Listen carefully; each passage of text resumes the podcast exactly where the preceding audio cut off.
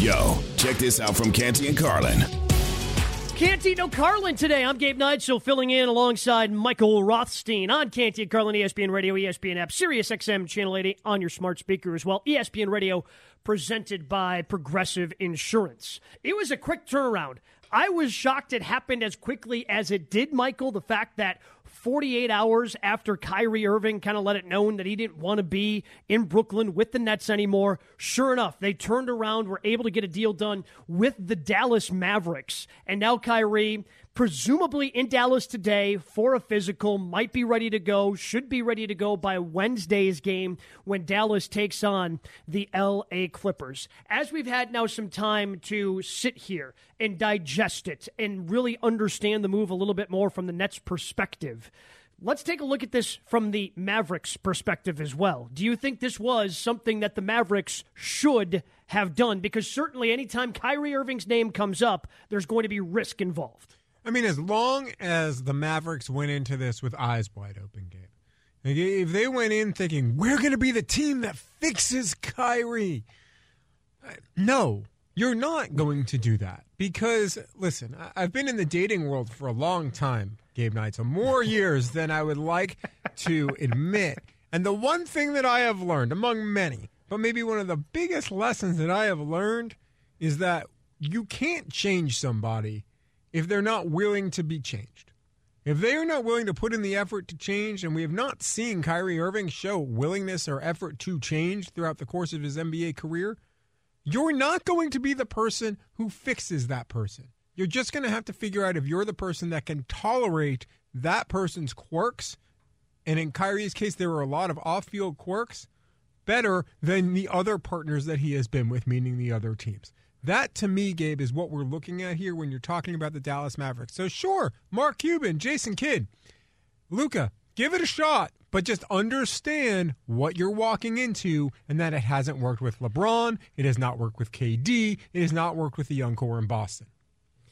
But I guess what I kind of like about this and, and, it depends upon what, I guess what Dallas wants to do after this season because Kyrie is set to be a free agent and he's looking for the big max deal, maybe four years, whatever. Kyrie can work to me in small doses. So if you're only going to have him for a half a season, like that greatly limits the opportunity to for him to say or do something that might be disruptive for your team. Because the team, as disruptive as he's been at times off the court with some of the things he does, some of the things he says, uh, the talent on the court can also not be dismissed. I mean, he is an incredibly talented basketball player. Now, you're also giving yourself kind of a, a very small window in which to operate to try to figure out how you can have Luka coexist with Kyrie Irving. But I think they should be able to figure this out the way that Kyrie was at times able to coexist with LeBron, able to coexist with, again, at times, Kevin Durant, and with Jalen Brunson in Dallas last year. And I'm sure every Mavericks fan would have just preferred to have signed Jalen Brunson instead of letting him walk away as a free agent. You know, having him, having those two coexist and giving their past, their past performances, I think they've got an opportunity to maybe catch lightning in a bottle and try to go on a run in a Western Conference that is so incredibly tight. It is hard for any teams to really separate themselves right now. And maybe this is a move that Dallas can make if they can find a way to harness Kyrie. Maybe they can make that push. I get it. I do. I understand that point. And if you're looking at it from a pure half season rental standpoint, it makes sense because – like you said, limited time frame. But to me, this maybe goes a little bit deeper than just a limited time frame because if you are the Mavericks, you need to show Luka that there is commitment to building around him, to getting guys who will play with him to try and support him versus it being the Luka Doncic show starring guys you've never heard of and probably will never hear of after that. Like you need to grow beyond that. And our ESPN NBA analyst Tim Legler was on Get Up this morning and he described the move, well, probably a little bit like I just did. I think this was almost felt like a little bit of a panic move on the part of Dallas. Right? They just feel like they don't have enough alongside Luka Doncic. We, we all know that. We know what it looks like when Luka's off the floor, and that's been since he got there. Really, he does so much to give him a lead. Goes and gets a drink of Gatorade, and an eight-point lead's now six-point deficit, and he's got to come back in and try to save the day. So they wanted to give him another weapon, particularly when he's off the floor. So that's why Dallas did it. It, again, it makes sense. It, it, it, can make sense, and I. It, is it a gamble? Absolutely. I, I, don't think anybody can deny it's a gamble. But when you're sitting there from that position of, man, we we just do not have the the depth of talent that some of these teams ahead of us have. And by the way, those teams ahead of the the Mavericks, the Suns, Clippers, the Sacramento Kings, Grizzlies, and Nuggets. So if you want to chase those teams down, you need to have a little bit more depth. You need to have a little bit more of that star power. And I don't know if there is going to be a better basketball player that becomes available over the course of the next handful of days, right? Trade sure. deadline coming up on Thursday. So this is the swing that you decided to take because there's not a better basketball player. Granted, there's some baggage that comes with it, but from a basketball standpoint, I can understand it. I, I don't know if Jason Kidd, the head coach who once told a player to bump into him so he could spill a soda over the court because he was out of timeouts, I don't know if that's the best coach for this situation to try to diffuse everything and make it all work. But it's the gamble that Mark Cuban and the Mavericks were willing to take. Well, here's the thing, too. If there's going to be a coach that Kyrie Irving is going to have to kind of respect in some ways, it's Jason Kidd, a guy who did the point guard thing in the NBA better than Kyrie Irving did. So you're going to listen to Jason Kidd when he talks because of that. Luka is also the clear alpha in Dallas. Like there's no questioning about that. Like when Kyrie goes in, he can't sit there and say, uh, "This is maybe going to be my team now," because that will fly for approximately a half a second, and then that problem will already begin. So he has to go in understanding this is Luka's team. This is Jason Kidd's team. I'm here to help facilitate that. You do that, and you work with guys like Tim Hardaway Jr., you work with guys like Christian Wood to create a good third option in, as a scorer, and I think one of those two guys ends up being that. You have a shot. I don't think it's a great shot. I think whenever you run into Memphis in the playoffs, it's probably the end of your season. But Uh, because listen, Memphis, the way that they're built, especially with Ja, they'll harass Kyrie and it will end, and it will end poorly. Uh, but yeah, listen, this is a calculated, as you said, move to make it try and make a run at it. And it's one that you gave away draft capital, but it's also one that you can get out of if you realize it's not what you want to do. But then you have to go back and figure out how to build around Luka after that again, which you know they've tried a few th- different things already, and none of it's really worked well enough. The question I'm going to ask, it may sound, um, it may it may be a dumb question. I don't know, but Kyrie knows he's not going. But any team he goes to from here on out, unless it's a bad team, right? Unless it's uh, you know somebody like the Houston Rockets or the Detroit Pistons or the Charlotte Hornets decide to give him all the money they can in, a, in an attempt to lure him, he's not going to it's not going to be his team. He's not going to be the guy right? Like does he does he realize that? I understand his talent is otherworldly but he worked best when he realized that hey this is kd's team. Hey this is lebron's team. And maybe some other you know uh, some other stops have kind of gotten in the way but if as long as yeah, I'm with you. As long as he realizes, hey, this is Luka's team, and I'm going to do whatever I can over this next half season to do the best that I can. Because oh, by the way, it's also in Kyrie's best financial interest yeah. to play nice with the Dallas Mavericks because they're going to be able to offer him the most money per season now that they have his rights because of the way NBA free agency works. Well, it goes beyond that too, because if he does hit free agency and he hasn't played nice, well, teams are going to be less willing to sign him and sign him to that type of deal because now you've been at four teams and each time it's ended in some degree of poorness on your part as Kyrie because eventually it's not everybody else, Kyrie Irving. It's you. You, sir, are the issue. You, sir, are the problem. Or as our Nick Friedell, ESPN's NBA reporter, said on Keyshawn and J. Will and Max this morning, the Nets probably would agree with that.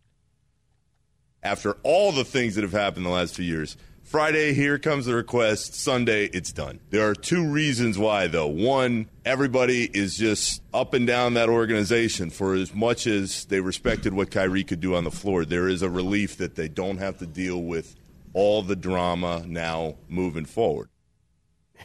It's, it makes all the sense in the world. I remember talking to Nick on ESPN radio when the Nets were the hottest team in the NBA and they were rattling off 10, 11, 12 games in a row. And I asked him if the Nets had somehow found something that was sustainable. And his answer was, no, probably not, because there's no way that they're going to be able to keep all of this in, you know, kind of contained because of Kyrie's past. And sure enough, here it comes popping up. Randy Scott of ESPN Sports Center. You hear him every once in a while here on ESPN Radio as well. He was taking the victory lap of a tweet that he sent a couple of years ago when it, it went out a, a, picture of KD on the left, Kyrie on the right, when they had both uh, come via free agency or that same offseason to the Nets. Who's stopping them? And he said, oh, probably the guy on the right. And he was correct that Kyrie Irving was the one who ended up stopping the, the Brooklyn Brooklyn Nets. And I understand this era for Brooklyn isn't necessarily over quite yet, Michael.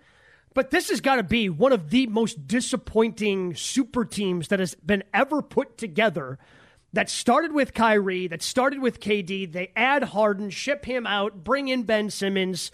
I mean, this is they've made it to a conference semifinals. That's it. That's all they've done. Now, granted, they were within an inch a, a, a, just a big toe of Kevin Durant of going to an Eastern Conference Finals a couple of seasons ago against the Bucks, but they didn't go that far. And this was supposed to be a team that was going to change the Eastern Conference for years to come, and instead they end up being an utter disappointment. Well, yeah, but look at the guys you named, right? KD has had a little bit of issues staying healthy, but he's fantastic when he's healthy.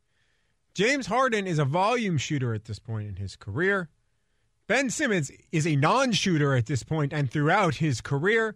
And then Kyrie is, well, he's Kyrie, and you just never know what you're going to get off the court, and that can translate into things on the court. So when you're talking about a bad build of a super team, yeah, that's like building, like, that's like looking at being like, you know, who are my three most limited and dysfunctional, maybe friends that can't maybe work together all that well? Let's put them together. Let's see how this goes in a professional setting. It just was never going to work, Gabe. And it seems like that was just never something that anyone wanted to admit until I think maybe the start of this season. This is Canty Carlin, ESPN Radio, ESPN App. I'm Gabe Neitzel. He is Michael Rothstein in for the guys today. And that's what this was, right? An admission by the Nets that they could not compete with this. Like they've just decided they had enough of the drama surrounding Kyrie Irving. And now the reports are out there that, yes, they've acquired Dorian Finney Smith and Spencer Dinwiddie. They have that first round picks and more second round picks.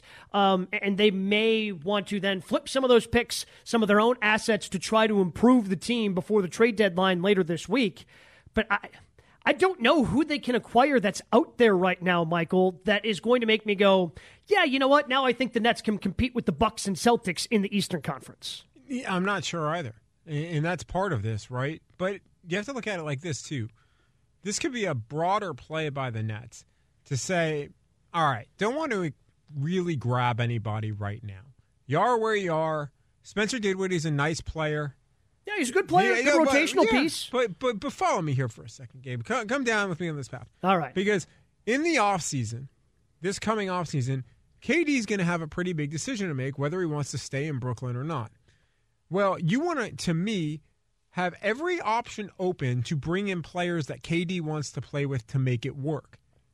And if KD says, I don't want to be here anymore, you want to put yourself in a position where you're not all of a sudden hanging out with the Rockets and the Pistons at the bottom of the NBA. You want to have enough capital to go and make some of the decisions so that way you're kind of reloading instead of going into a rebuild process, which in the NBA often will take anywhere from three to four years. Just ask the Detroit Pistons, who continually are in that spot for, oh, about a half decade now. So, that's to me what the Nets might be doing here on a larger scale of setting themselves up where not going to probably get to the finals this offseason. Instead, you're setting yourself up for this offseason so that way you know to either build around KD or blow it up and be able to bring two or three really talented guys in to keep it going instead of having to go into full rebuild mode. Right now, yeah, they're in NBA purgatory. They're the worst part, I think, of they're in the worst phase, I should say, of being an NBA team. That that part where you really you're not building towards anything, and you can't really compete for a championship. Right? They got to decide what they want to be, and a lot of that, as you mentioned, uh, certainly hinges around Kevin Durant and what he wants to do. Oh, by the way, I wouldn't be shocked if KD wants out of Brooklyn this offseason because, well, he said he wanted out this past offseason as well before the Nets were finally able to make something work and, and, convince him to stay in Brooklyn. So would it be shocking if KD, because that's, I guess that's the other part of this, is for Kyrie and the circus that comes with him, there's not as big of a circus but you kind of forget from time to time the circus that can follow Kevin Durant around as well, from the burner accounts to him asking out to him bouncing around from team to team to team. Like, Kyrie certainly is a bigger circus, and, and he has to me, cast a shadow over KD, but there's some drama that has followed Kevin Durant in his career as well. There has been, but here's the thing, and this is the difference, right? The Nets did everything in their power to try and keep KD happy when KD said, I want out. The Nets were all but too happy to say, okay, Kyrie, see ya. Don't let the door hit you on the way out. 48 hours. They didn't even, like, to me, that's not even trying to convince him to no, stay. 48 no, hour turnaround. That's they, amazing. They had, they had no interest. That's like, again, going back to relationships, right? That's like when when you end something with someone and they're like, oh, no, uh, it's all fake. They're like, no, we, please, this, this is not working for either one of us. It is not me. It is you, sir. This is what it is. It is not me that's ending this relationship. It is you. You may have asked out, but it is also you that was the problem that led to all this. This is what the world of Kyrie Irving is, right? Is for people right now, and I can't. I can't understand if I were a general manager or I were a head coach why I would want Kyrie Irving on my team because you just know it's not going to end well. I'm talking about like in free agency, not in this type of rental situation, Gabe. I'm talking about in free agency. Well, why would you want him? I get the talent, I get that, but there's so much else that comes with it, and it hasn't been proven to work. And Kyrie's been in the league for what a decade. At some point, people aren't going to change. At what point does he realize? And I doubt he actually does because he hasn't realized it at this point. But uh, does going into this free agency cycle, if nobody where he wants to go is willing to offer him that money. Because who knows? Maybe Detroit wants to give him a bunch of money, no, or Houston no, they, wants no, to give him a bunch would, of money. You know what I'm saying? But like, no, but why they, would you? Whoa, no, no, no. Why would you if you're Detroit or Houston? because you're if, building a young core. You want to bring that situation into that? Come on. Because you want to be relevant, right? NBA owners do weird things. Like teams try to make trades so they can be the seventh or eighth seed and still be irrelevant, but to still say to their fan base, "Hey, we made the playoffs." So if you're a team that hasn't made the playoffs in the last couple of years and think you can with Ky- Kyrie, but I think most teams have have wisened up so what if he just becomes like a mercenary where he just signs one year deal after one year deal and bounces around from place to place to place because that's all he can make work at this point? Sure, why not? Except again, if you are a coach and they're signing him to a one year deal, aren't you concerned that theoretically, if you're doing that, you think that you have aspirations at least getting to a conference final, if not an NBA title? Why would you take that chance knowing there's a very good chance at some point in that season Kyrie's going to cause some sort of drama, manufactured or legitimate, that is going to potentially derail your championship season. That's a really big ask, and you have to have a really strong and cohesive locker room before that because that locker room has to shoulder that.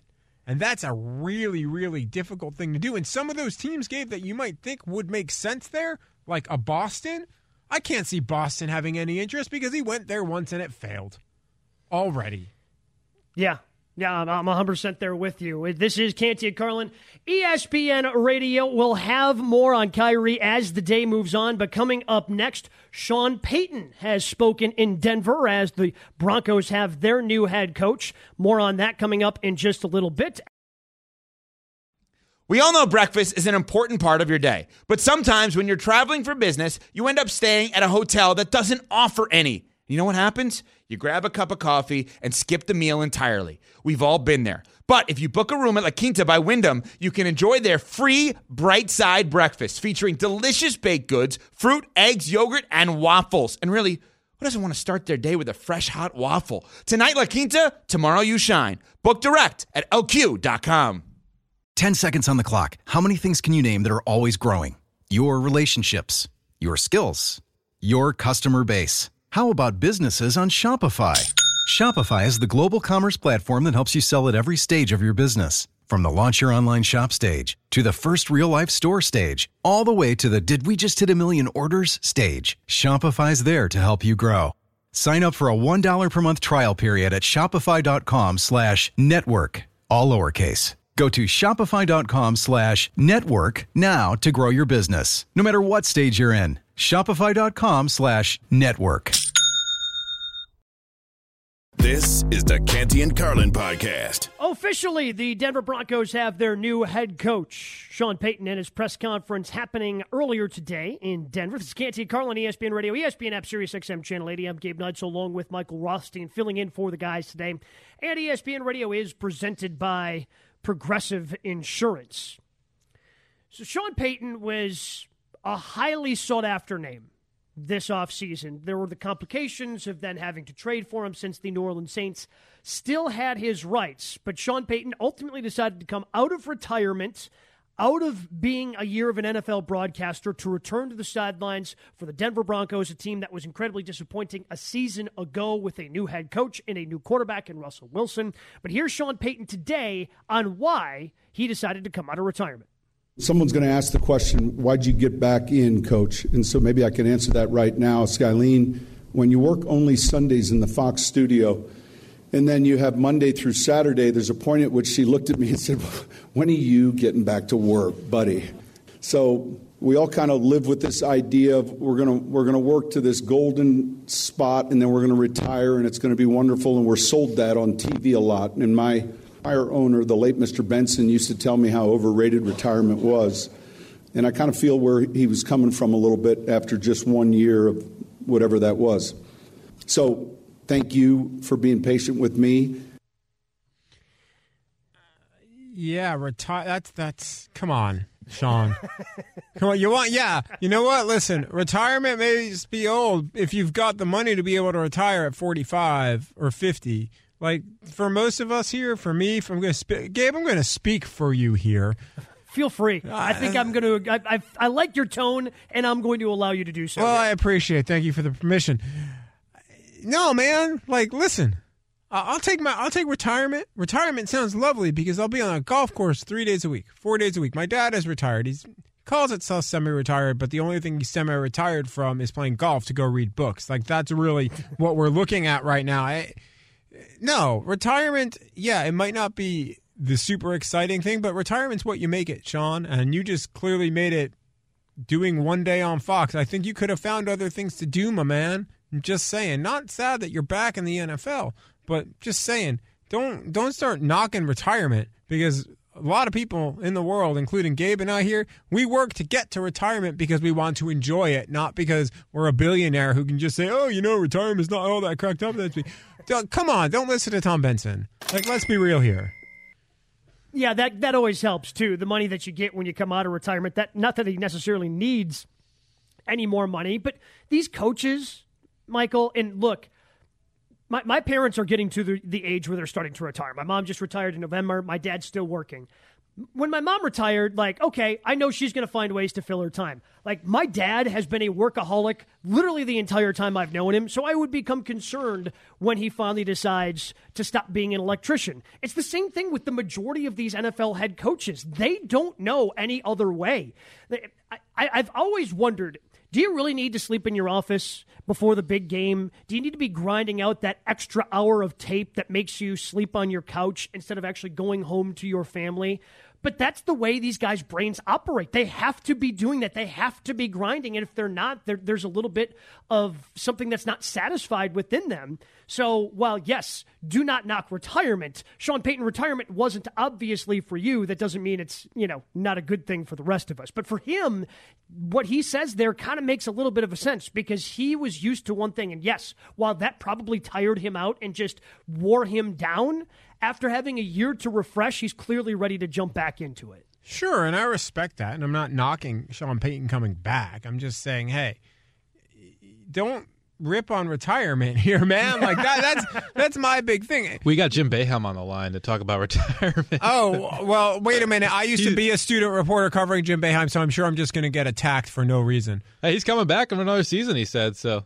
Yeah, that he says that every season, and he he he, he has outlasted Eric. He you have derailed this conversation, but he is. Well, you made it about everyone. retirement.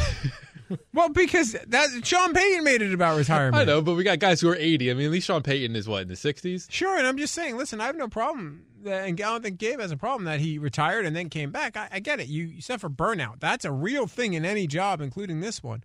And you you get time away, you come back, you're re-energized, you're reinvigorated, and that's a great thing. And I think that's probably what's happening here for Sean Payton. Of course, he did credit one person in particular for bringing him to the Interesting Broncos. person. Latavius Murray is one of my former players, and he's played with a number of teams. A super guy. You guys have had a chance to cover him. He's just, uh, you know, one of those guys you like being around, and, and we had a great experience with in New Orleans. And I had gotten a text right at the end of the season. He's like, "Man, we've got to find a way to get you here." Me and my backfield teammate. So I didn't. When I heard that, I thought of running back. So then I thought, who else is in his backfield? And I'm like, who's your backfield teammate? And then he, he sent like the number three. And I said, it was Christmas time. And I said, well, be careful what you're asking Santa for. That was my response. So that, that we kind of go from there. if you gave me a list of players that had, if I were to guess, the players that brought Sean Payton to the Denver Broncos, players that he would credit for him, I don't think I would have gotten to Latavius Murray any time within the first 20 people responsible. And yet here he is giving credit to Latavius Murray for going out and recruiting him to be the new head coach around Christmas time. So shortly after they decided to fire Nathaniel Hackett, out there recruiting is is uh, Latavius Murray. No, that's actually not shocking because Latavius Murray was with Sean Payton in New Orleans. so there is sure. that mutual tie. And you look at the Denver Broncos roster, there are not a ton of guys that seem like they have natural ties to Sean Payton. So every coach that I've ever covered, I've covered the NFL for a decade, I've covered college sports for 15 years. Before that, give or take, every coach has their guy or two, especially in pro sports, in the locker room. Like I remember when Matt Patricia came to the Detroit Lions, they signed LeGarrette Blunt. LeGarrette Blunt had maybe a ha- one half of one game left realistically in his ability to be an effective running back, but that was his guy or one of his guys. That was important for them to bring in. So Latavius Murray clearly to me right now looks like he's one of those guys that's going to help set the culture for Sean Payton. So he needed a guy like Latavius Murray to say, "Hey, listen, this locker room, it's all right. You're going to be able to manage here because I think everything Gabe that we saw from the outside said, uh, I don't know how this is really going to go." Well, uh, one of those things from the outside that the rumors start to swirl about is Russ Wilson and just how much freedom he had in the locker room last year. Parking spaces, extra spots for him and his guys. So that was a question that was asked of Sean Payton today. I know he's a hard worker. I know he's an extremely hard worker.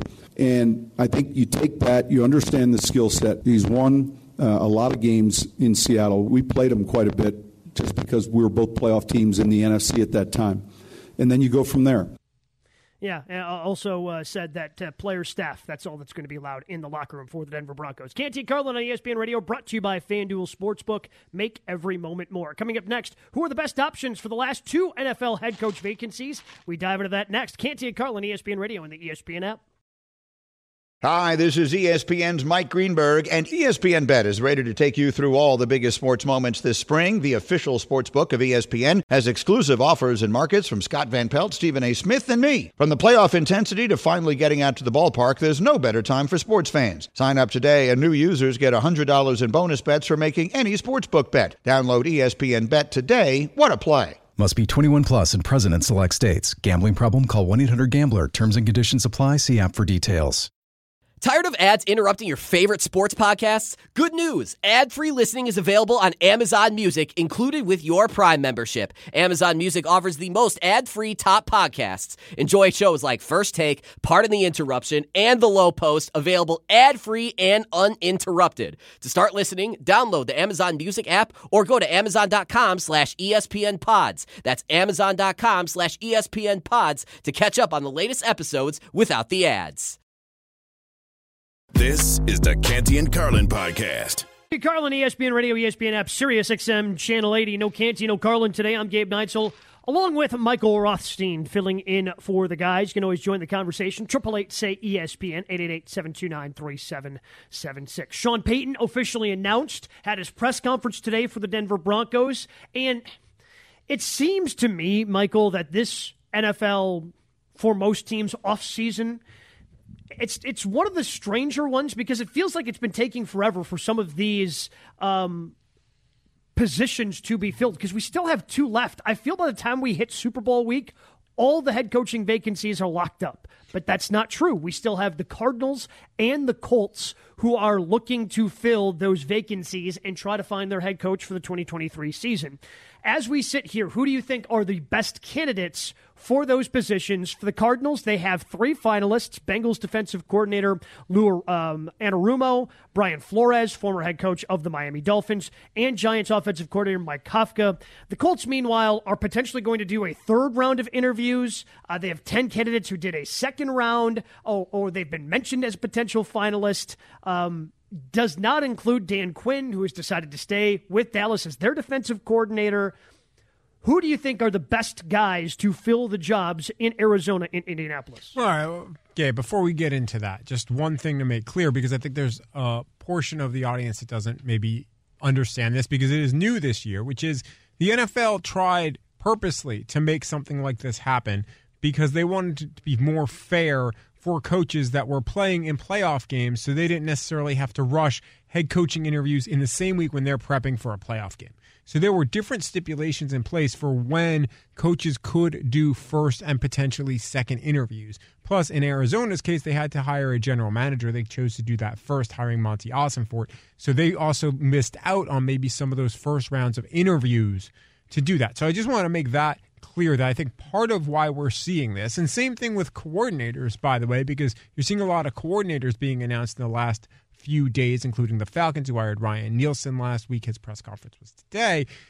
Is because they have slowed down this process intentionally to give more people better chances at in having real interviews for these jobs and not having it conflict with the playoff process as well.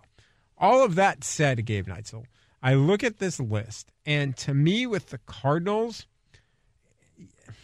I, am going to go with Mike Kafka. I don't want to go with Mike Kafka here, but I, I like I, he's the best of three potentially bad options. Plus, if you are the Cardinals, you have to have somebody who you feel good working with Kyler Murray and is will fit in whatever Kyler Murray is doing because you just paid Kyler Murray a whole bunch of money.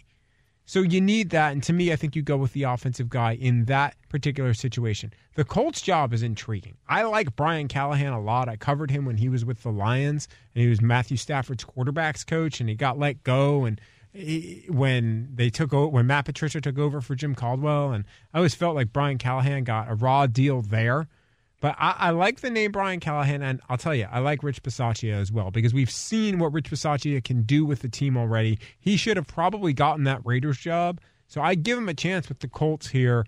There are there are a bunch of other guys on this list. The one guy I would not hire uh, of the ten that is Jeff Saturday. Sorry, did not do enough, my man. What what are you thinking when you look at this list? I agree with you when it comes to the Colts. I really like Rich Bisaccia, and it goes to me. First of all, he made the Packers special teams this year look good for the first time in seemingly decades. They've they've had you know rough go of it on their special teams, return especially the return units since you know like Desmond Howard was winning Super Bowl MVP back for Super Bowl 31. So he made them look relevant this year that way. But I also just look back at the Raiders. You saw what they did after they had to deal with the whole Jon Gruden drama last season. And Bisaccia rallied that team and got them to make the playoffs. They were a playoff team. Essentially, the same team comes back and looks what happens this year. They end up getting rid of Derek Carr with a couple of games left, tell him to just go home as they try to figure out the quarterback position. And it, it seems uh, on Bisaccia's way out of Las Vegas, every player was singing his praises. That he was able to find a way to rally that locker room with all those things going on and unexpectedly become a playoff team. Yeah, they they ended up losing in that first round of the postseason, but I don't think anybody was expecting for that team to make the playoffs was such a success that I think was overlooked by the ownership group in Las Vegas. Bisaccia would make a ton of sense. I understand he's a little bit older, and the trend that right now in the NFL is to go younger head coaches, young guys that can invigorate and, and bring energy. But I think Bisaccia, with all of his experience and none of it being as a head coach, I think he would be a tremendous hire for the Indianapolis Colts. And by the way, Aaron Rodgers signed off on Rich Bisaccia on the Pat McAfee show last week. Well, the one other thing with Rich Bisaccia, and I think that this is something to really consider if you are making this hire or a future hire. Special teams coordinators deal with the entire roster.